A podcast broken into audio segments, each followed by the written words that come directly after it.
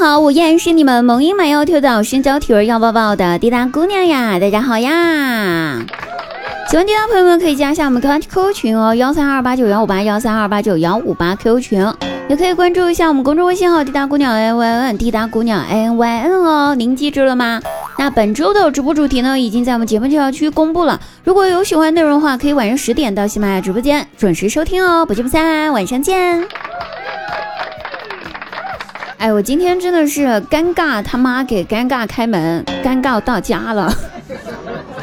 回家的路上遇到了我高中同学的爸爸，关键人还是我妈的老同事，所以我也不好意思装不认识，就上去礼貌的打了声招呼，说：“叔叔您好，下班了呀？”那一般这种情况哈，都是点头之交，然后最后就各走各的就对了，是不？完了，我正准备走呢，那叔叔一把就把我拉回去了。然后问我说：“管谁叫叔叔呢？好好看看我是谁。”我回头仔细上下打量了之后，发现大哥我错了。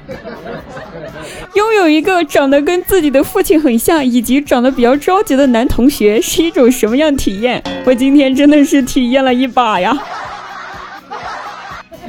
所以各位朋友们，请大家注意保养呀。万一被认成了自己的爸爸或者妈妈，就有点尴尬了。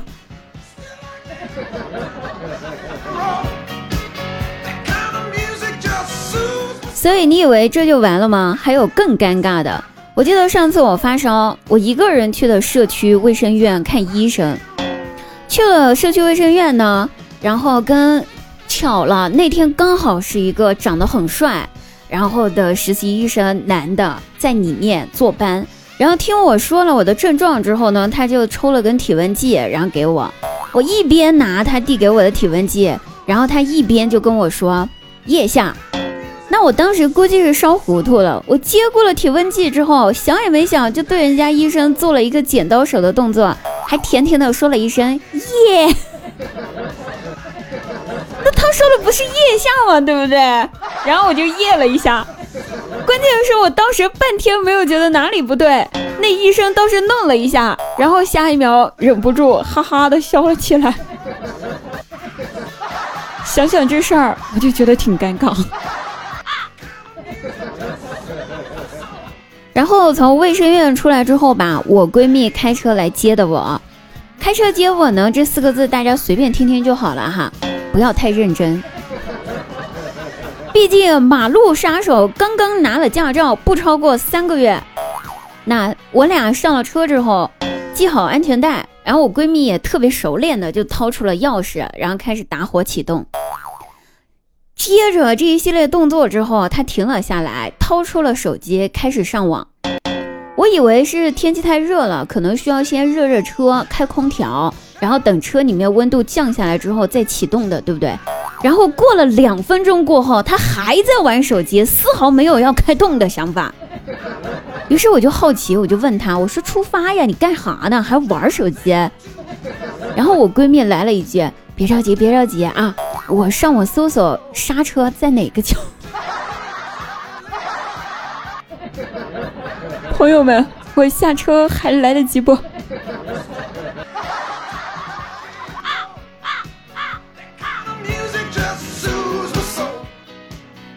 有一天，我姐夫跟我姐看电视，然后我姐呢就把自己吃了一半的苹果扔给了姐夫，让他吃。我姐夫就很生气啊，就说：“你整天把你吃一半的东西扔给我，咋的？你把我当狗了是吗？”那我姐听了之后瞪了一眼姐夫，可能也觉得自个儿有点不对吧，于是又把那半个苹果给抢了回去。完了这一下，我姐夫更生气了，气嘟嘟的吼道。你连狗的东西都抢，你是不是人啊？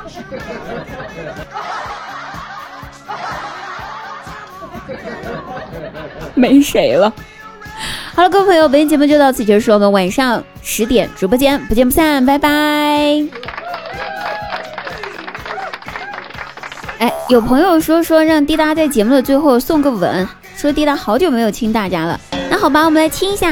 嗯，啊收到了吗？拜拜。